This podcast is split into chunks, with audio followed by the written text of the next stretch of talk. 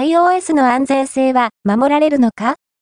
?EU 地域で変わりゆく APP ストアの現状、Apple は今年の1月25日に APP ストア以外のサードパーティーによる代替アプリマーケットから iPhone にアプリを提供できる新しい選択肢に関する具体的な発表を行った。アプリ開発やユーザーはどのような影響を受けるのか？取材により分かったことも含めて情報を整理しよう。